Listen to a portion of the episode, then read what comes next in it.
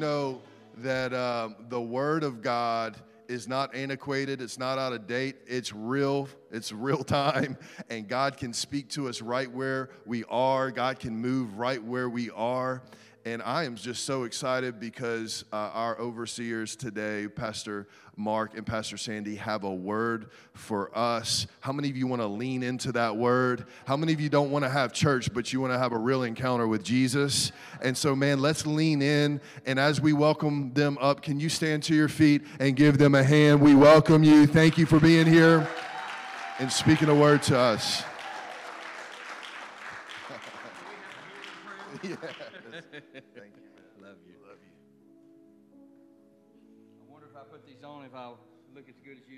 Look good, no. man. They look good. we were walking in. You may be seated. We were walking into dinner the other night down near the quarter, and, and there was a young man leaning against the building, as some folks do. If you've ever been down there, you know. And he looked up at Pastor, and he said, "You look like Brad Pitt." and uh, it was so funny because, uh, you know, I, I know those, uh, a lot of folks down there, they're just trying to find life, you know. But I really believe the anointing on Pastor and on Leah just bring life into the room. You know what I mean? And uh, Frank, I'm so glad you came because these people are real.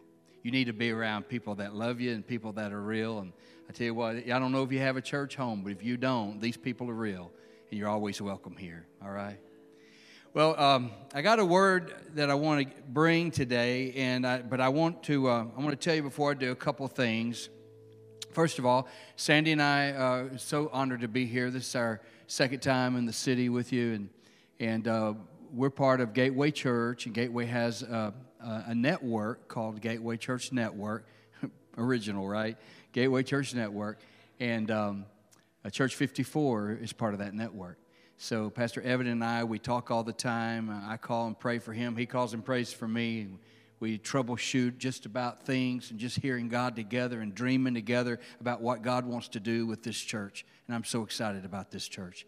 And uh, when he says oversight, I think more just friend.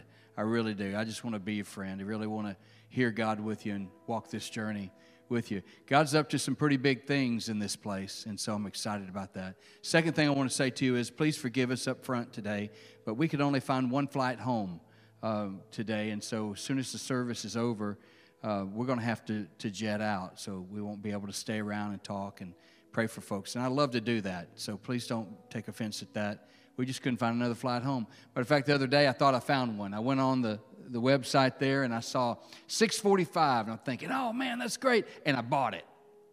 Next day, Sandy said, Did you realize that was 645 a.m.? No. Oh, that won't work. So I had to go back and change it. So anyway, please don't take offense at us leaving it. Doesn't mean anything other than we, we've got to, to dart out to catch a plane, okay? Last thing, I don't know if this is an apology or, or, just, or, or an explanation, but you know how sometimes you get to reading something in Scripture and you, you just get a glimpse of something and it just stops you in your tracks? I was preaching a couple weeks ago and that happened to me. I was just reading a scripture as I was kind of passing through it and I thought, oh my goodness, I got to go back. And as I went back later in my quiet time and started reading it, I began to pray for myself that God would give me eyes to see because as I would read the scripture, it's like I, I could tell there were depths to this scripture that I had to know. It was almost like I knew my life depended on what this said. I had to get it. I didn't just have to get it here, I had to get it here. I had to, to soak in it. You know, there's a difference between being filled with the Holy Spirit and being soaked and saturated in the Holy Spirit. And the same way with this word. And so I want to tell you, it's not complete. If you don't care, if you don't mind, I'm going to try it out on you, okay? Because I don't know if I'm 10% into it or 20% into it, or today together we're going to get 30% into it. But I've, I've got to tell you what I'm seeing and challenge you go dig in it some more. Okay? Can I just tell you, I tasted some water and it's good. And I'm going to tell you where the well is, and you go taste it yourself. Is that okay? All right, let's pray. Father, we thank you for the Word of God. And God, I pray today for all of us, myself included, you'd give us eyes to see. And Lord, I give you praise for, for what you do in, in your word and by your spirit, and I ask you to meet with us today. Lord, we believe you're here. Scripture says, where two or three gather in my name, you're there in their midst. Lord, you said you inhabit the praises of your people. And we have praised you today. We have honored you today. And we come today to receive from you. So, Lord, we ask you, open our eyes, open our hearts, and let us see. In Jesus' name, amen. 2 Corinthians chapter 3, verse 17 and 18. Scripture says, Now the Lord is the Spirit. And where the Spirit of the Lord is, there's liberty, there's freedom. But we all, with unveiled face, beholding as in a mirror the glory of the Lord, are being transformed into the same image from glory to glory, just as by the Spirit of the Lord. I'm going to read that part again. Verse 18. But we all, with unveiled face, beholding as in a mirror the glory of the Lord, are being transformed into the same image from glory to glory, just as by the Spirit of the Lord, being transformed into the same image. I want to look like Jesus. I want to be like Jesus. I want to be full of Jesus. I want to be transformed into the same image, not kind of the same image. I want to be transformed into the same image. I want God to do everything in me He wants to do so that He can do everything in me, uh, pardon me, everything through me He wants to do. I saw that smoke come up and I thought, oh my goodness, He's here. Scared me to death. You know, in the, ver- in the word, when people turn and there's an angel, and the first thing the angel says is, Fear not. Like, ah! Woo! Thank you, Lord. And as I began to read that scripture, God began to speak some things to me personally. My heart began to cry out for more of His presence. But it was interesting because I wasn't wanting more of His presence for me. I was wanting more of His presence in me for you. Does that make, it, does that make sense?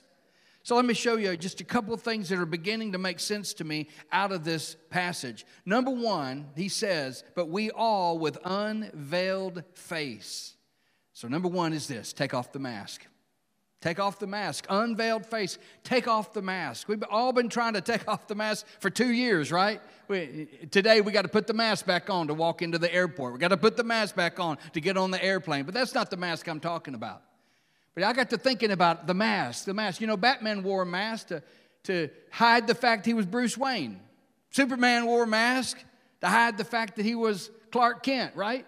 Why are we wearing a mask? What are we hiding? What are we afraid of? What kind of mask are we wearing? Exodus 34, I'm not going to read, read it to you, I'm just going to mention it. Moses went up on Mount Sinai in, in Exodus 34 to talk to the Lord. His face would shine to such a degree that when he came down off the mountain, having met with God, he, his face was, was shining to such a degree that he put a veil on. That's a mask. He put a veil on because the presence of God on him scared the Israelites.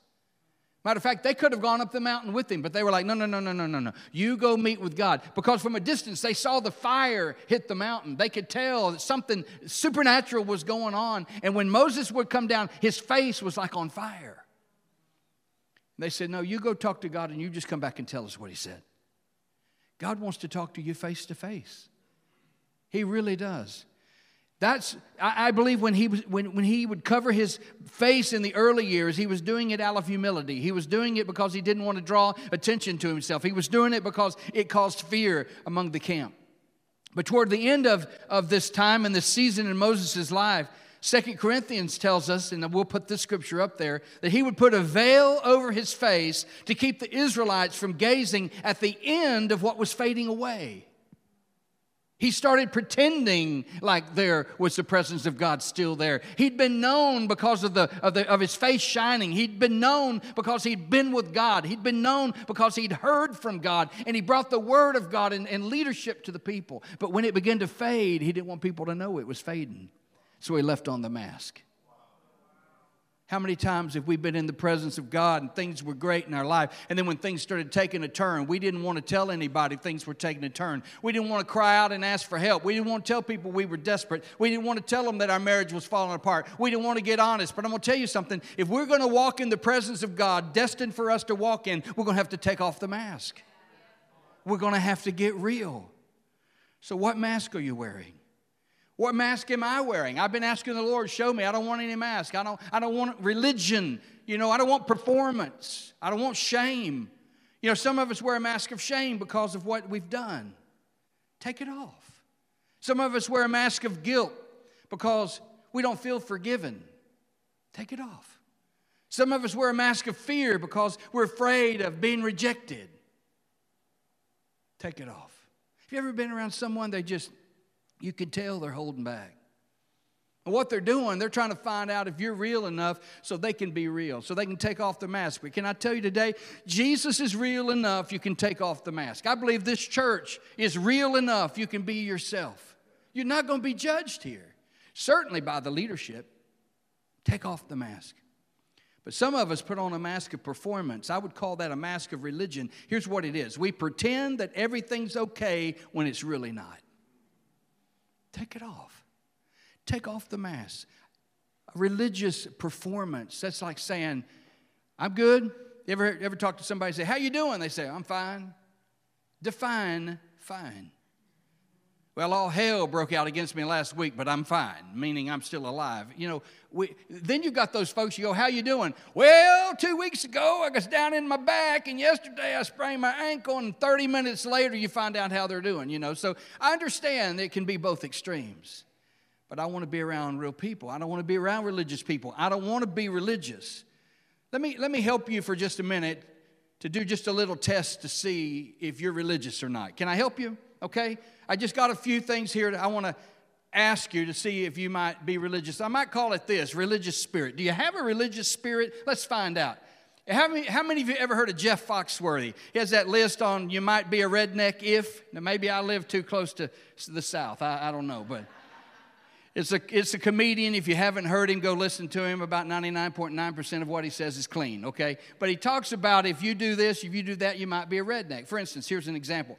He said, if you, uh, if you mow your grass and find a car, you might be a redneck. You, you know, if, if you've been around houses like that, you know what I'm talking about. If you have more than five dogs under your front porch, you might be a redneck. You know. So he has all those kind of things. I understand that because growing up, my mother, oh, my mother was a redneck. I just have to tell you, she just was. She'd say things like this. I'd wake up in the morning and she'd say, Jeet yet? And I'd say, no, Jew. She'd say, you don't to? I'd say, all right. I'm telling you, that was conversation at my house early in the morning. I had to go to college to get that out. I can go back real quick. I'm telling you, I can go back real quick. So, in the spirit of you might have a redneck, or you might be a redneck, I want to ask you this top 10 reasons why you might have a religious spirit. Here we go. Number one, if you're more concerned about being right than being righteous, you might have a religious spirit. Wear the shoe if it fits. Come on. Number two, if you're more concerned about your appearance versus the condition of your heart, you might have a religious spirit. If every sentence you speak ends with a religious phrase, hallelujah, praise the Lord, thank you, Jesus, you might have a religious spirit. You're thinking, I know somebody that's got that. I'm telling you, I know them. Number four, if your style of worship is the measure, the rule of measure for everyone else's, you might have a religious spirit. If the length of someone's hair is more important than the length of your tongue, you might have a religious spirit. If scripture about sin, I love this one. If scripture about sin does not apply to you, you might have a religious spirit. If you think people don't get healed in your church unless you lay hands on them, you might have a religious spirit. If you just went, hmm, that might be you. I'm kidding. I'm just kidding. I'm just kidding. If you're unable to keep all the rules that you demand others live by, you might have a religious spirit. Have you ever met those folks? Yeah. If you have all the answers to all the church's problems and make sure the pastor knows your opinion every week but don't volunteer on anyone's team to help, you might have a religious spirit. Number 10. If none of these top 10 applied to you, you might have a religious spirit. Number 11. If it bothers you that this top 10 list actually has 11, you definitely have a religious spirit. I don't want to be religious. I want to take off that mask. I don't want to pretend. You understand what I'm saying? I don't want to pretend like everything's right, especially when I go into God and I go into the presence of God and I'm like, man, I hope you didn't see what I did last night. And I hope you certainly didn't think, uh, know what I thought a few minutes ago. He does. So take off the mask. Number one, take off the mask. Number two, look into the mirror. You remember what it said? Back to 2 Corinthians chapter 3 again, it says, But we with unveiled face, beholding as in a mirror the glory of the Lord. Beholding as in a mirror the glory of the Lord. So look into the mirror. Tell me, what do you see? Have you ever been to one of those carnivals or state fairs or whatever? They've got those distorted mirrors, you know, the house of mirrors, and you walk in and you stand in front of that one mirror, makes you look real wide down there and real skinny right here and real wide there, and you go, I don't like that. So you step over and get in front of the next mirror, and it makes you look like you're about that tall and about that wide. Like, uh, distorted mirrors, right? Well, we, we have a distorted mirror at home. Bought it at Walmart. Who's, who would know that you could buy a distorted mirror at Walmart? But we're not taking it down. You know why? Because you walk over there and you get in front of that mirror and you look about 10 pounds lighter. I'm like, oh yeah, praise be to God right there. But I want to look into the right mirror. I can tell you that sometimes I don't feel as old as I look. I'm feeling pretty good, and I'll get up and I'll walk into the bathroom and turn on the light and look in the mirror and go, ah! Where'd that man come from, right? You know, try to, you, you, you ladies will color your hair and look younger, and we're for it. I'm telling you, we're for it. But when guys try to do that, have you ever seen fake hair? I mean, I had a friend of mine who took black spray paint and sprayed his head. And he, I, I said, What'd you do, man? You put duct tape right there to keep that line straight? I mean, it looked awful. And when he finally shaved his head, we're all going, Praise you, Jesus. Re- revival has come. He looked better with a shaved head than he did can spray paint, you know? But we'll, us guys, oh man, we'll do all kinds of things to look younger. And all it does is just identify that we're walking through a midlife crisis, right? I want to look into the right mirror. I think some of us are looking in the wrong mirror. We look in the mirror and we see failure, we see disappointment, we see loneliness, we see regrets. You're looking in the wrong mirror. There are two mirrors that the scripture talks about we're to look into. One of them we just read, it says we're to look into the presence of God or the glory of God, look into the mirror of the glory of God. It says we'll be changed from glory to glory. Basically, what he's saying here is go face to face with the glory of God or go face to face with the presence of God. Let me tell you a good example of that. Have you ever been in a worship service You've just been worshiping and you haven't even heard the word yet. You've just been worshiping, and after worship, you just feel cleaner. Or after worship, you just feel closer to God. After worship, you just feel different. After worship, you feel like you could charge hell with a water pistol and win. You know, you just got this confidence in you. Sometimes you're in the middle of worship and the scripture will come back to your mind and just come alive or, or whatever it is. Sometimes you're in worship and conviction will come, but not just conviction. You'll just confess sin right in the middle of worship and you'll just get right with God. Why?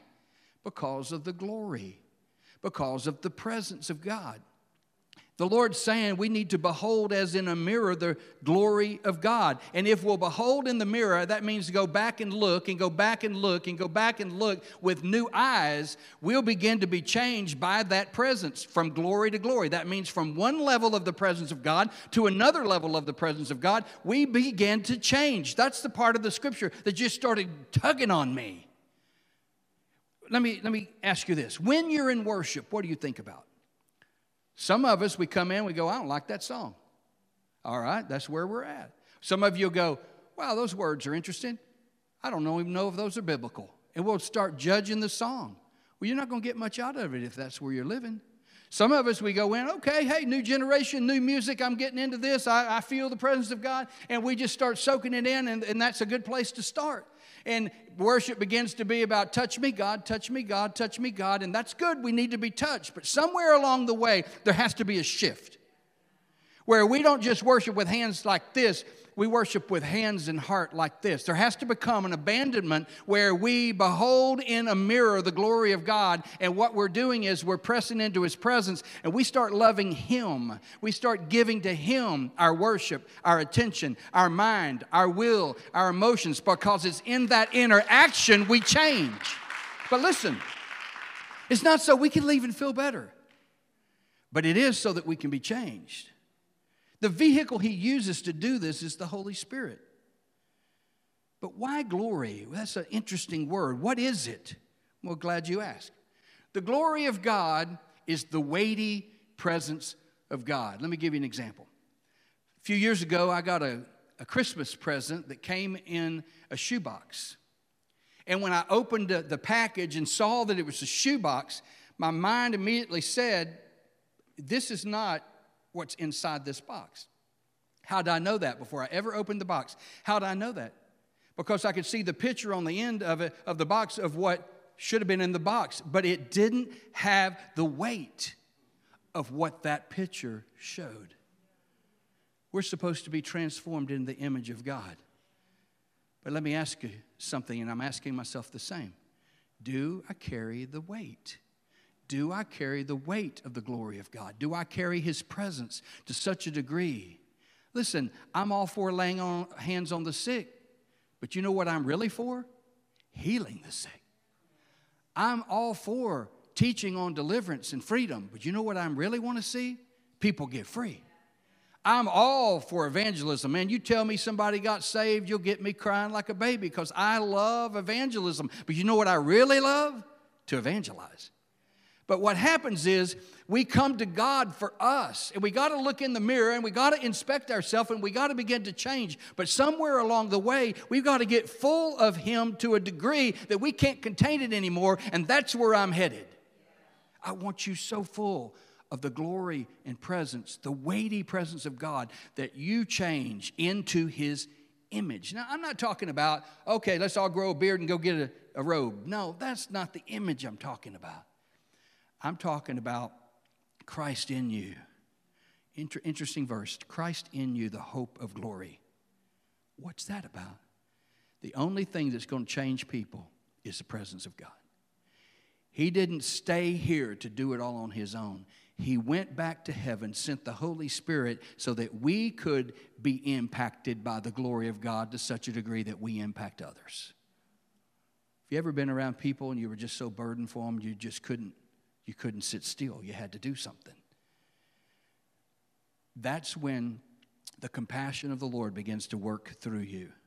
But how many times have we said, Oh, man, I, I, I wouldn't know what to say? Oh, I wouldn't know what to do. And we walk away and we have that empty feeling in our heart. I should have given them some money. I, I should have prayed for their child. I, I should have asked them how they were doing. You have that empty feeling in your heart. I don't want that. I want enough of the presence of God in my life that not only am I prompted to go talk to them and pray with them and just enter a conversation with them, but I've got enough of confidence that there's presence of God there that if we pray, something's going to happen. That's where I'm headed. Changed into his image, glory by glory by glory. So the first mirror we're looking into is the glory of God. The second mirror we're looking into, I want to read it to you. It's in James chapter 1, verse 23. It says, If anyone is a hearer of the word but not a doer, he's like a man who looks into looks looks at his natural face in a mirror. We've all done that. So what is he trying to say here? He goes on to say, For once he's looked at himself and gone away, he has immediately forgotten what kind of person he was, or he has immediately forgotten what he looks like. When, when I was dating Sandy, we were, uh, a, I guess I was a junior in high school when this happened to me. We were dating. She lived in Dallas, I lived in Waco, 100 miles apart. Back then, we didn't have email, we didn't have cell phones. So, in order to talk, you know, you had to pay pretty big bucks for a long distance bill on your telephone. I, I remember one time my long distance bill was $300, and I thought my dad was going to kill me. That was a lot of money back in 1977, 78. And so I would save my money, and I don't even know if I've ever told Sandy this. I think I probably have. I would look for cans and, and uh, bottles and things like that that I could turn in at this local convenience store and just get a few more a few more quarters so that I could call her and talk to her longer. I'd do anything I could to get extra money so I could call her and talk to her a little longer, and I'd have a pocket full of quarters. We had a little code, and so we'd put those quarters in, and then a, an operator, I don't even know if you even know what an operator is. An operator is a lady that interrupts a phone call and says, You're out of money, okay? They don't even do that anymore. They had jobs, they paid people to do that. And so, payphone, that's a phone you put money in. Okay, I just want to make sure you know. So I'm putting quarters in this payphone, and uh, be honest, some of you are old enough you used to put dimes in there. I get that too. Quarters, we're putting quarters in the payphone, and we're talking, and then the operator would come on, and she'd say, "One more minute, one more minute," and during that last minute, we had all kinds of codes. Well, you know, we'd get. I'm not going to tell you what the codes were, but we had all these kind of codes. One, and uh, what we would do is just try to talk to the last second and we'd go back and forth with those just little statements, little statements until it went, and we ran out of money. But I'm going to tell you something. I'd be away from her for maybe a week, and the memory of her would start fading, and I would pull out a picture and I'd look at her because I didn't want to forget that image.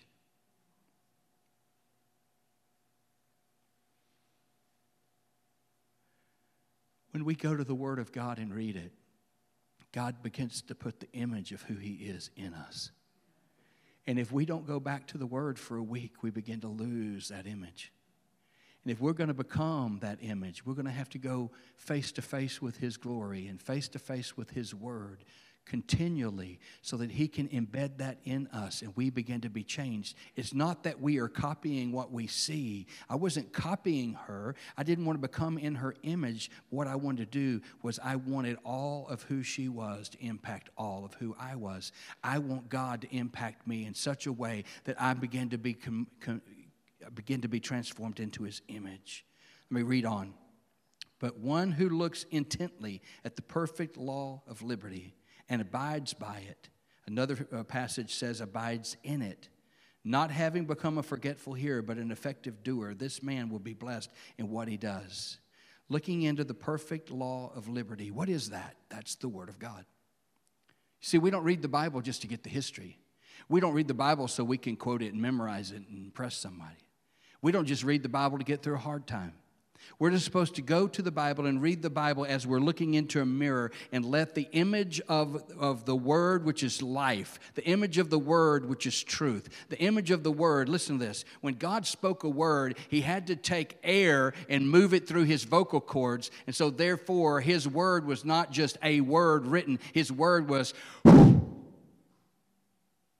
And when you read the Word, He's still breathing it back to you. And that's what begins to change us. I want to look in the mirror of His Word. Every level of the glory of God changes us again and again and again. Every, every revelation from, the, from His Word changes us again and again and again. Yesterday, is Pastor Evan, when you were talking about loving God with all your heart, your mind, your soul, your strength, the Lord began to speak to me again out of this and say, when you worship, worship with all your heart, your mind, your soul, your strength. When you read the word, come after God with all your heart, your mind, your soul, your strength. It's in those engagements with God that I surrender my mind so He can continue to, to sanctify it. I surrender my heart so He can t- continue to consume it. I surrender my soul so my emotions line up with His emotions and I don't just go off on somebody but I'm saturated by His Spirit. And all of a sudden, I change. When I got born again, I changed immediately a lot. But as I began to live life and deal with pain and, and wounds and bondage and things, I needed to go back face to face again and again and again with the Lord so He could change me. That's discipleship. Looking into this mirror. His presence and His Word will transform us. And I love that phrase where He said, it will transform us into the same image. How much of Jesus do you look like? How much of Jesus do you act like? Why don't I ask your spouse how much you're like Jesus? I'm thinking, why don't you not ask my spouse how much I like? No, I want, I want to be so real. They're the first one that notices it. The people around you first notice, whoa. Remember when Jesus, uh, when the disciples had been with Jesus, the scripture said that the people in the city could tell they'd been with Jesus. It wasn't just because they talked like him or they, they walked like him, they were like him. Because the more they hung out with him, the more they became like him. And that's what I'm talking about. The word transformed is an interesting word. It means metamorphosis. That's where the word comes from metamorphosis. I, I think the Greek is metamorphos, where we get the word metamorphosis. Metamorphosis means changed completely from the inside out. That's what I'm talking about. Matter of fact, uh, another, another translation says it's where the natural becomes supernatural. It's where something that was becomes something else. It happens to a caterpillar. Starts off a, a caterpillar, but then they go into a cocoon. And in that cocoon, there's a metamorphosis that happens. And when they come out of that cocoon, they're a what? They're a butterfly. You don't look at a caterpillar and say that's a butterfly. You don't look at a butterfly and say that's a caterpillar. They're two different things, but there's a metamorphosis that happens. So I look at you and I say, You're a human being. You're a woman. You're a man. You're, you're flesh and blood. You're, you're just, you're, you're, you're formed out of the dust of the ground. But there's another part of you where, where God breathes into us and we become a living soul.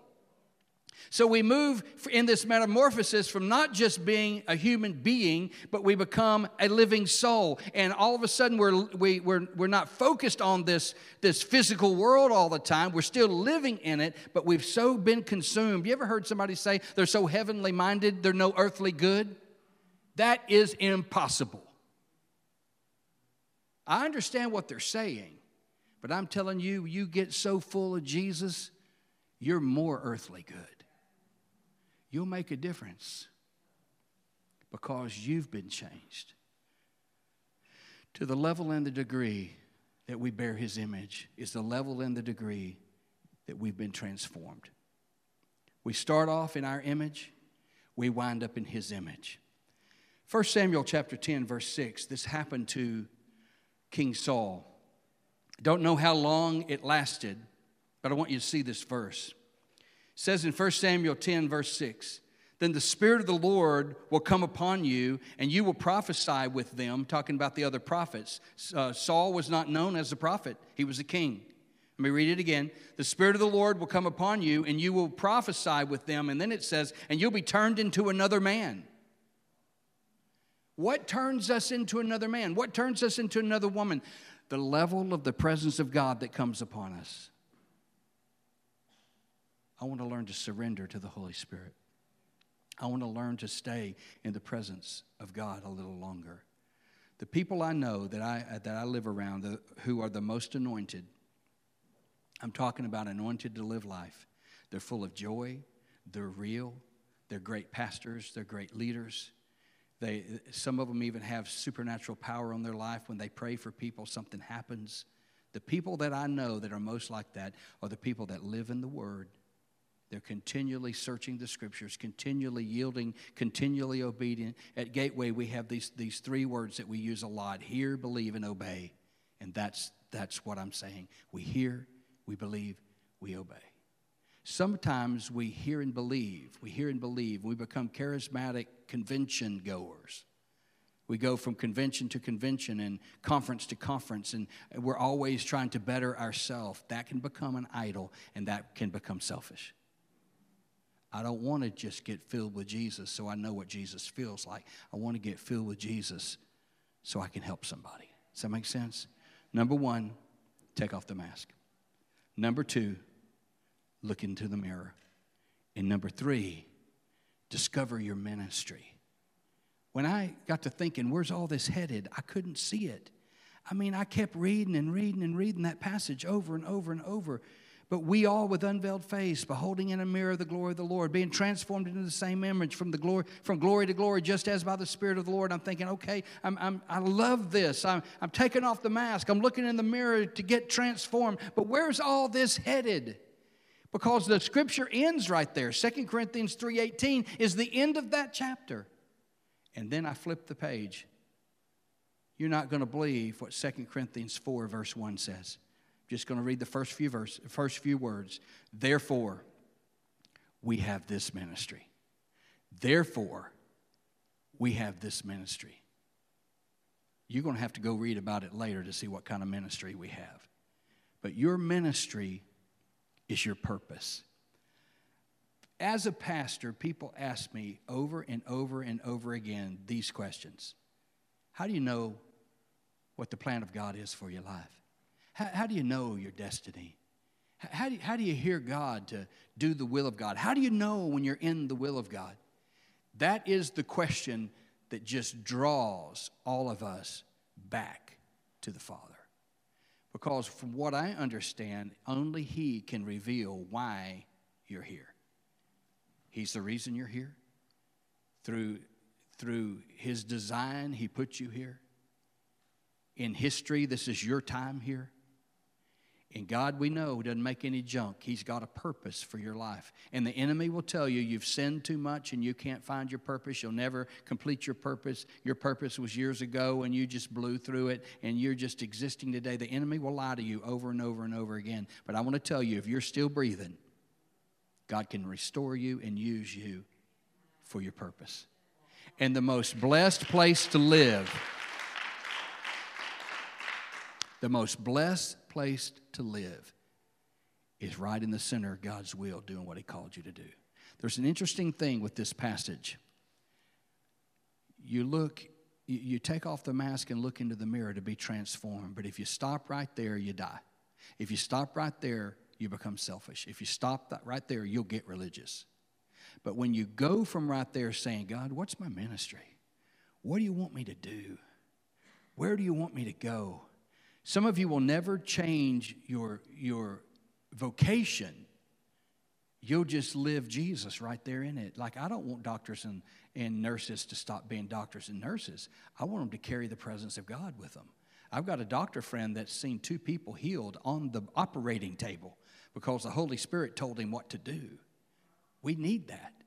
We need lawyers who are filled with the Holy Spirit and know how to, to, to hear God and get justice and, and mercy and the things that they need to, for their job. We need teachers who bring the Spirit of God in uh, to the classroom. Do you see what I'm saying? We need police officers and firemen who are full of the Holy Spirit. We need people working in the, in the restaurants and bars like Frank, who knows God and can love people and pray for people. That's what we need. We've got to find our ministry. Our ministry really is our destiny. We've got to discover our destiny. We take off the mask and look into the mirror to discover our destiny, to discover our ministry. And the last verse I want to give you today is this What's it supposed to look like? 1 Corinthians 2 4 says this And my speech and my preaching were not with persuasive words of human wisdom, but in demonstration of the Spirit and power. I don't want to just tell people about Jesus. I want to demonstrate Jesus. Sometimes that means sitting down like, the, like Jesus did with the woman at the well, like Sandy talked about, and just having a conversation about life. And out of that, the Holy Spirit will tell you what to do. I love what it said there about, about King Saul. It says the Holy Spirit came on him and changed him into another man. The Holy Spirit will come on you and, and, and help you know what to say, what to pray, what to do. Most of the time, when, when I step down off this platform and I walk up to somebody to pray for them, I might ask them, what, do you, what are you asking the Lord to do? Jesus did that. Jesus did that with blind people. What do you want the Lord, what do you want me to do for you? And, and they'd say, I want to receive my sight. I mean, they could have said, my mother in law's dying and I need you to come to my house. That happened too. So Jesus would ask, what, what do you want me to do? But after he asked, What do you want me to do?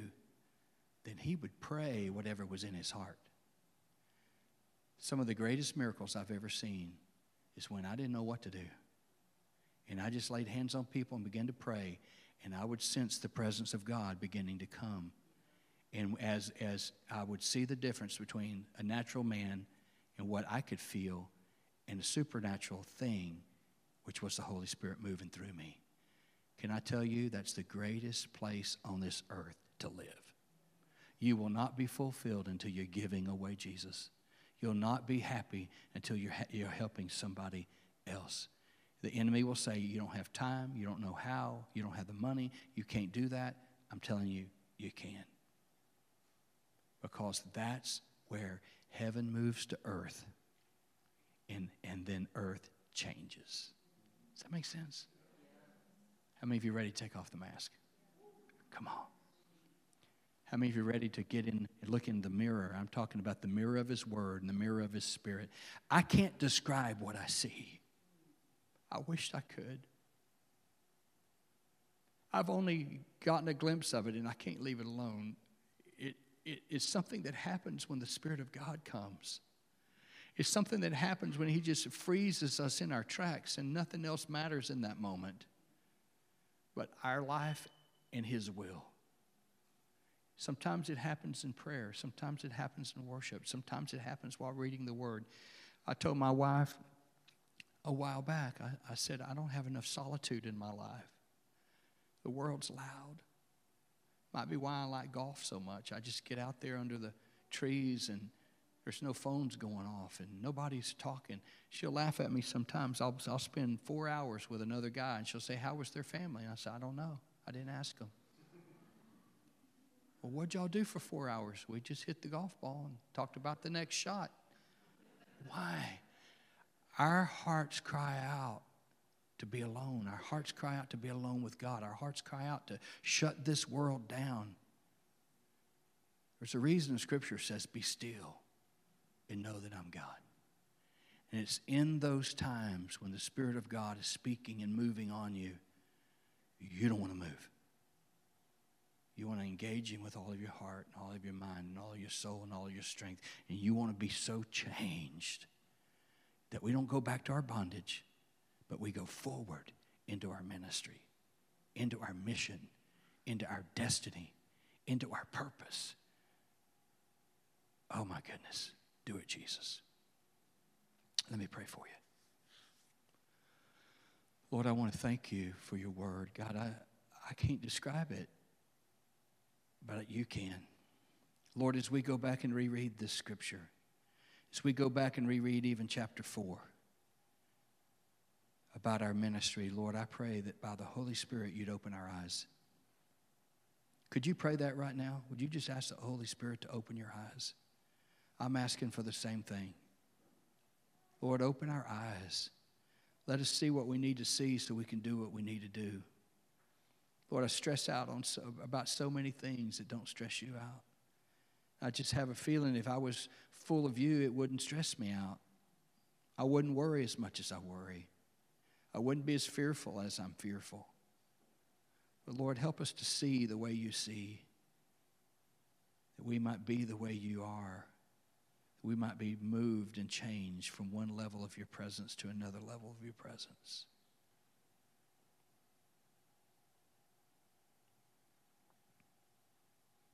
Today, would you just tell the Lord, I take off the mask? Ask Him what it is. You say, I take it off. If it's shame, if it's fear, if it's performance, you don't want people to know who you are, take it off. And just tell the Lord, I trust you, I take it off. And then I want you to ask Him again, give me eyes to see. Holy Spirit, I ask you to come. Would you stand with me right now? Holy Spirit, I ask you to come in such a real way upon each one of us. I know Pastor Evan well enough to know that he, he'll be very comfortable with what I'm about to ask you, but I don't know if you're comfortable with it. So here's what I want to say to you.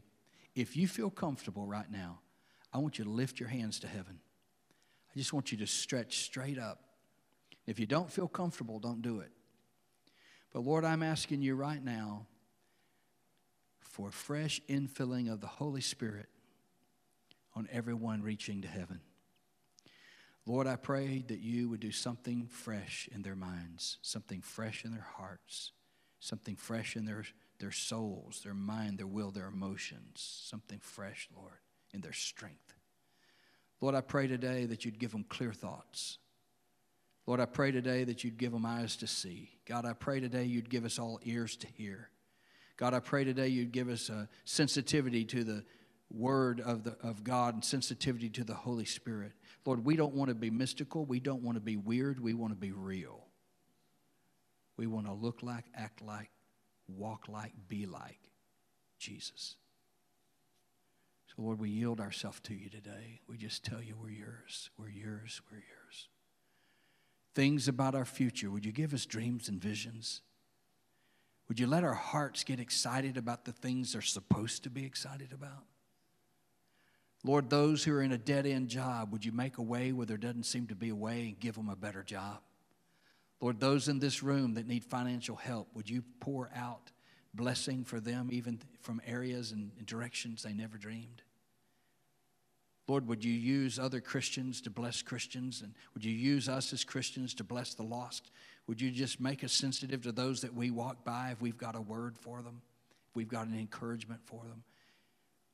Lord, every sick person that we walk by, if we're supposed to stop and pray for them, then come upon us with the Holy Spirit in such a way we know.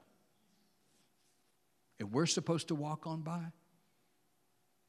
then Lord, don't stir our hearts. If we stopped and prayed for everybody, we'd never get anything done. We know that. But Lord, we ask you to put us on assignment. Because we know if we walk in that assignment, we'll get more done than we ever got done in the flesh.